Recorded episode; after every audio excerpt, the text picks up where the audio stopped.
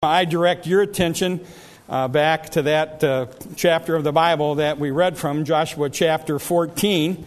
Remind you that in Joshua chapter 14, the Israelites had already come in to the promised land. They crossed the Jordan River in a miraculous way.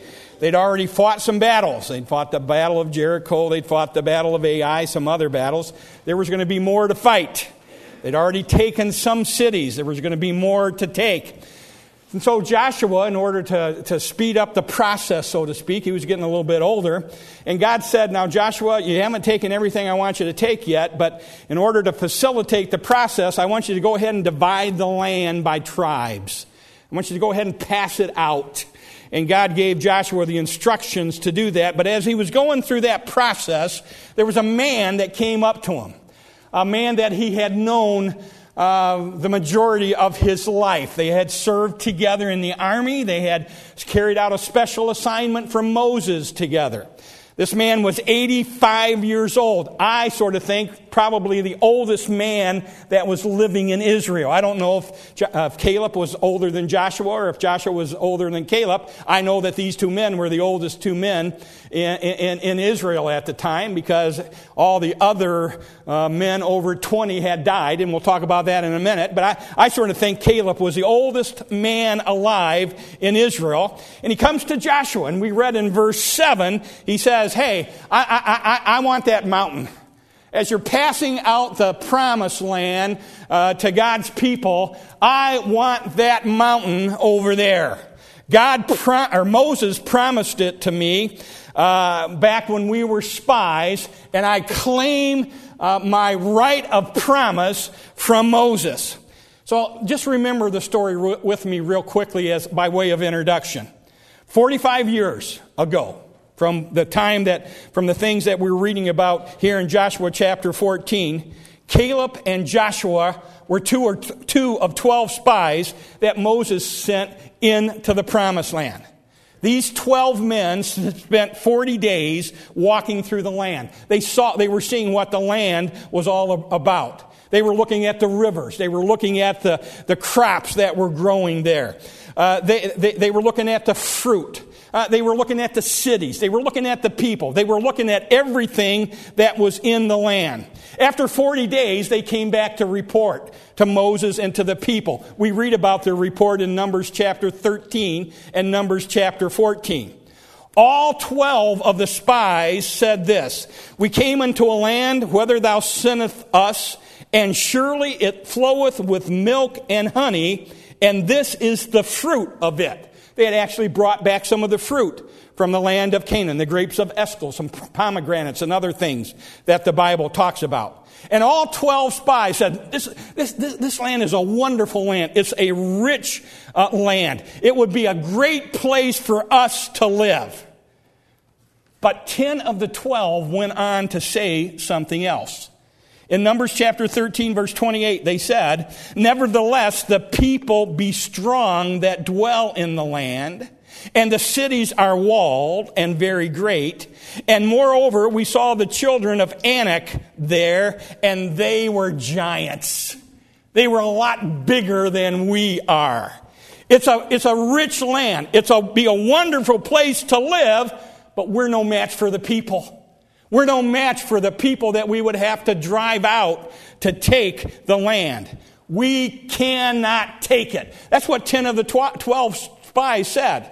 Well, Caleb stood up that day and, and, and, and he said that, and, let me read verse 30 from Numbers chapter 13. And Caleb stilled the people before Moses and said, Let us go up at once.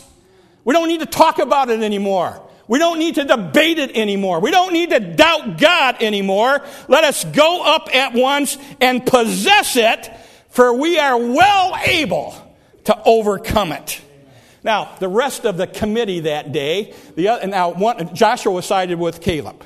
There were two of the twelve that said the same thing. If God wants us to have it, doesn't matter how big the people are, doesn't matter how strong the cities are, if God wants us to have it, we can take it.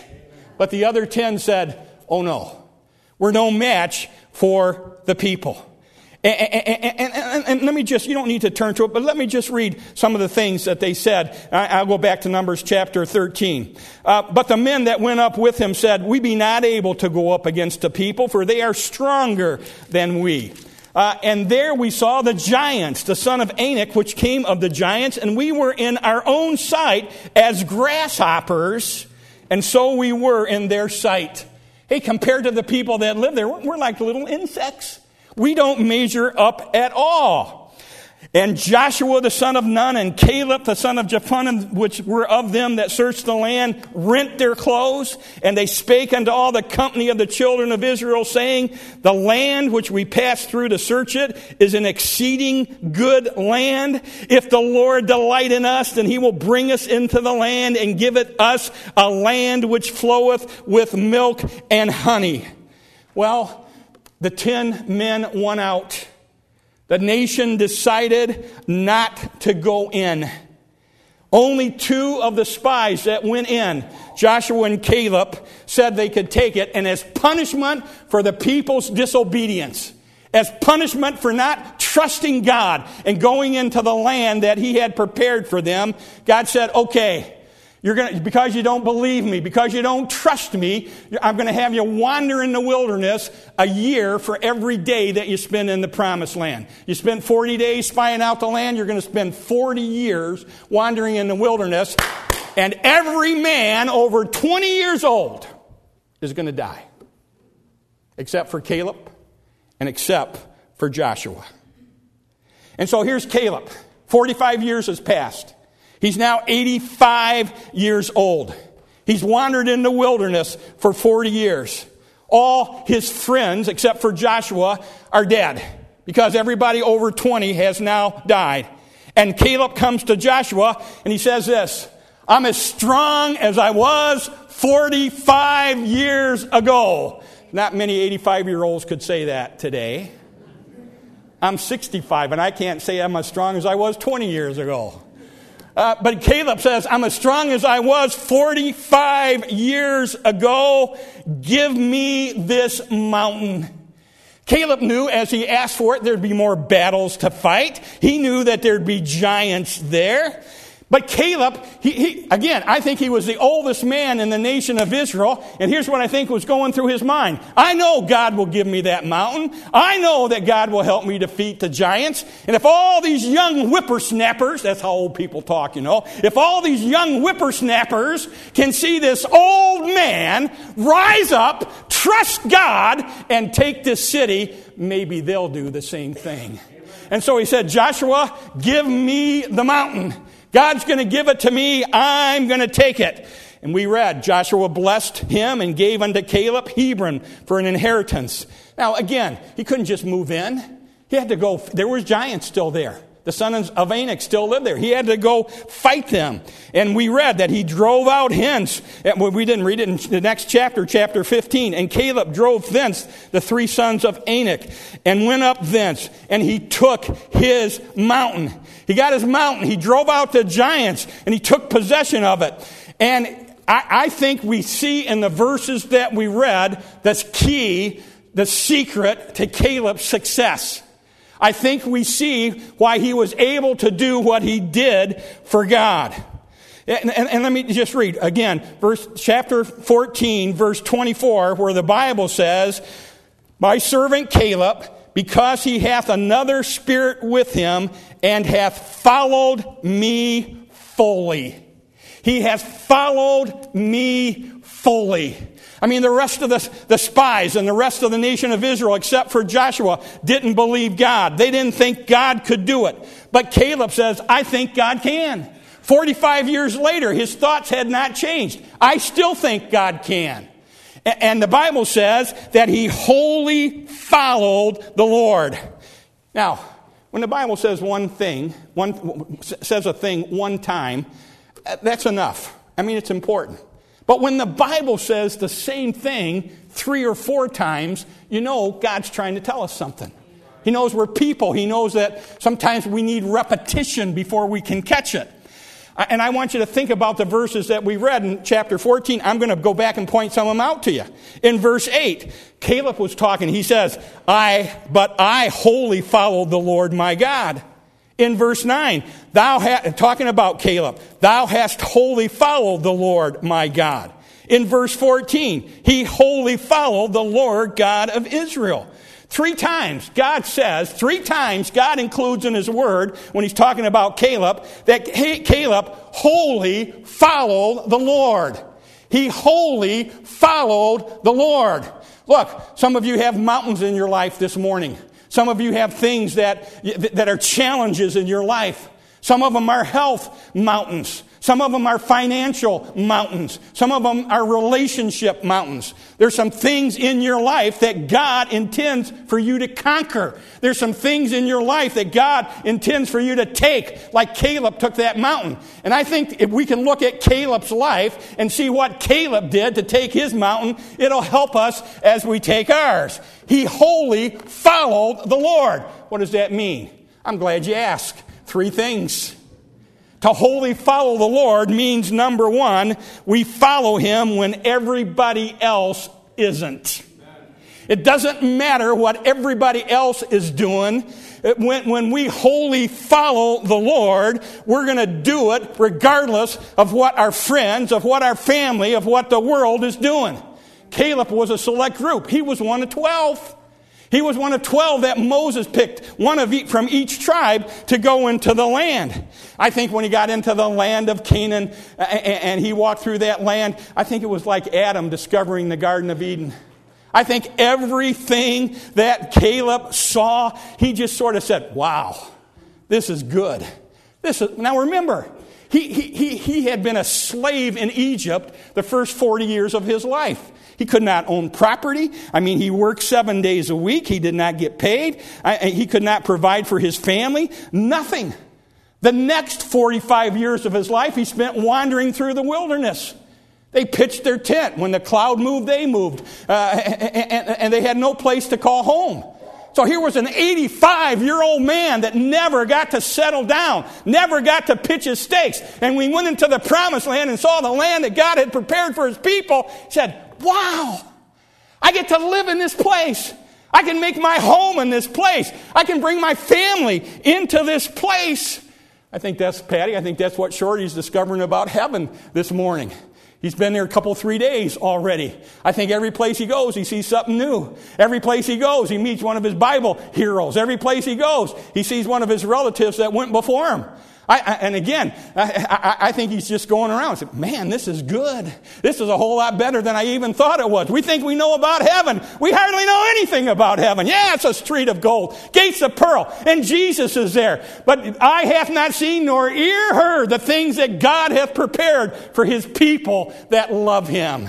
And Caleb, as he walked through the land of promise, said, Man, this is good. This is great. This is a wonderful place to live. I'm sure he tasted the milk and the honey that flowed. And I thought, and I know he said, I can't believe that God made all this for me. So he goes back. He goes back, says, Man, it's good. And God will give it to us. The other 10 guys said, No, he won't. Giants are too big. Cities are too walled. Caleb, I'm sure Caleb, and again, the Bible doesn't record this. I'm sure Caleb said, Hey, hey, hey, hey, hey! Don't you remember what God did in Egypt? Don't you remember the plagues that He sent? Don't you remember what happened at the Red Sea when He divided the sea and we walked across on dry ground? Don't you remember what happened at the Jordan River when God did it a second? Don't you remember what happened at Jericho? What's the matter with you people? We have a God that can do it if we wholly follow Him. Wholly following God means that we follow Him when nobody else is. The world may say, Husbands and wives can't be faithful to each other till death do us part. But God says they can. The world says you can't raise your children today to be holy and righteous, but God says you can. The world says today you can't come to the wedding altar pure, clean, and virgin. God says you can. The world says today, you can't, you can't, don't, don't be a weirdo. Don't be, don't be a standout. If you go into school and somebody offers you a drink or somebody offers you a drug, go ahead and take it. I want to tell you this morning, wholly following God says no. No. Doesn't matter what the world does. Doesn't matter what my friends do. Doesn't even matter what my family says. I am going to wholly follow God. And when nobody else does it, I'm still going to do it. Wholly following God means you follow God when nobody else is doing it. Number two, wholly following God means you follow Him in your day in, day out routine. We think about Caleb. We think about that time that he went into the promised land and was a spy and came back and stood for God. A big, important, monumental moment in his life. We think about what he did here in Joshua chapter 14, coming to Joshua and saying, claiming the mountain that Moses promised him, claiming the promise of God that was made to him 45 years ago. But I want you to think about those, those 45 years in between when he went into the promised land as a spy and when he came to Joshua and asked, asked for the mountain. Think about what he did those 45 years. He wandered in the wilderness. When the cloud by day moved, he moved. When the fire by night moved, he moved. When the cloud or fire stood still, he stood still. He went out and gathered manna every morning, Monday, Sunday through Friday just like everybody else did. When they were looking for water and Moses did, uh, brought water from the rock, he was there with his bucket or whatever he had to gather water, and he gathered water for his family. When they came in to the promised land and began to fight, Caleb took his place in the army. In, those 45 years, there may have been some memorable days. In those 45 years, Caleb may have done some important things, but I dare say the majority, the vast majority of those 45 years, from the time he was a spy in the land of Canaan until he asked Joshua for the mountain, were spent in the routine, day to day things that make up life. We have times in our life that are very uh, memorable. We have times in our life when big things happen. But most of our life consists of the normal day to day things that we do. We get up, we go to school, we go to work. If we're fortunate enough to be retired, I was going to say we do whatever we want, but I'm finding out that's not true. we, we, do what, we do what we have to do. But, but life, life, for the most part, is not made up of big moments. Life, for the most part, are, are, are not made up of, of, of things that we're going to write in our memory book and say, boy, this was an important day. Most of life is made up of routine, normal things that we do every day. And Caleb said, You know what? In the routine things of my life, I'm going to follow God. I'm going to follow God. I'm going to look for His leadership. Yeah, we ought to look for God's leadership in the big things. If you're about to get married, you ought to ask God if it's His will. If you're about to move and take a new job, you ought to ask God if it's His will. But the routine things of life, the things that sometimes we do without thinking about them, the things that we do every single day, we ought to do them following the Lord our God. I'll remind you, I'm almost done, and I know I'm almost out of time, but listen, God has a plan for every day in our life. Every day in our life, God has a plan. God knows that most days in our life are routine. I mean, we just go through the normal things that we do. And we may not think about it, but in those routine days, your God has a plan and a purpose for your life. I've often found that sometimes during the routine days, God shows me something that if I wasn't paying attention to Him, I would have passed by and not even noticed. Some of, I, I think some of the most important lessons I've learned have not been on big days in my life, but routine days, normal days in my life. And Caleb said, when I have to stand alone, I'm going to follow God. But when I live my normal, routine life, I'm going to follow God. And then, number three, to wholly follow God means to follow Him when it's time to fight and take the mountain. There's a time to plan. Planning is good. There's a time to pray. Praying is good. There's a time to prepare. Preparing is good. But there also comes a time, like in Caleb's case. He planned, he prayed, he prepared. But there came a time when he took off his coat and he rolled up his sleeves. He went to Joshua and said, I want that mountain. I'm ready. Moses promised it to me. I believe the Lord is going to give it to me. Joshua, I want you to give it to me, and I'm going to take it. Joshua said, Okay, my friend, it's yours. And he went up and he took it. He took that mountain that God had given him. He drove out the giants. You say, where, where did this 85 year old man get the strength to do that? I mean, where, don't, stay, who said that? Stay out of my preaching. I'll get to the point.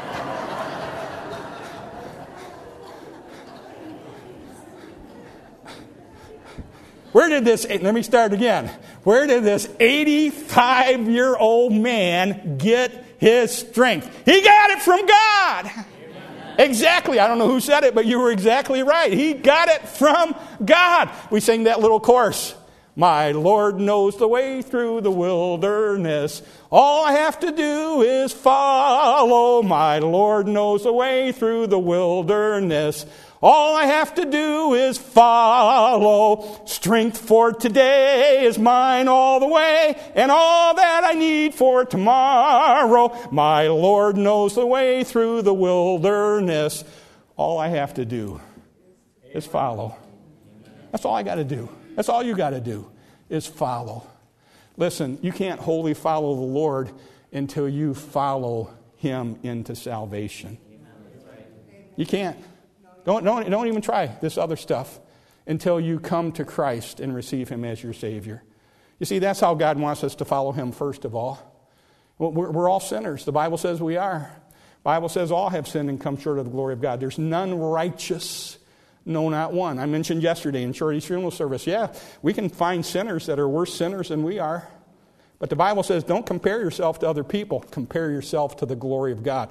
And the glory of God is the Lord Jesus Christ. And when we compare ourselves to Him, we realize how far short we fall. We're all sinners. The Bible says there's a wage of sin. What we owe as a sinner, the wages of sin is death. Not physical death as we experience this week in our church family, but spiritual death. The wages of sin is being separated from God forever. There's nothing that we could do to pay for our sin. Absolutely nothing. We, we were a sinner. If we got what God, what we deserve from God, every single one of us would be in hell this morning. Every single one of us. But what we could not do for ourselves, God did for us. He loved us so much that He sent His only begotten Son, Jesus Christ, the one that was sung about this morning in several of our songs. He sent Jesus. He lived among men. He was tempted in all points like as we, yet without sin.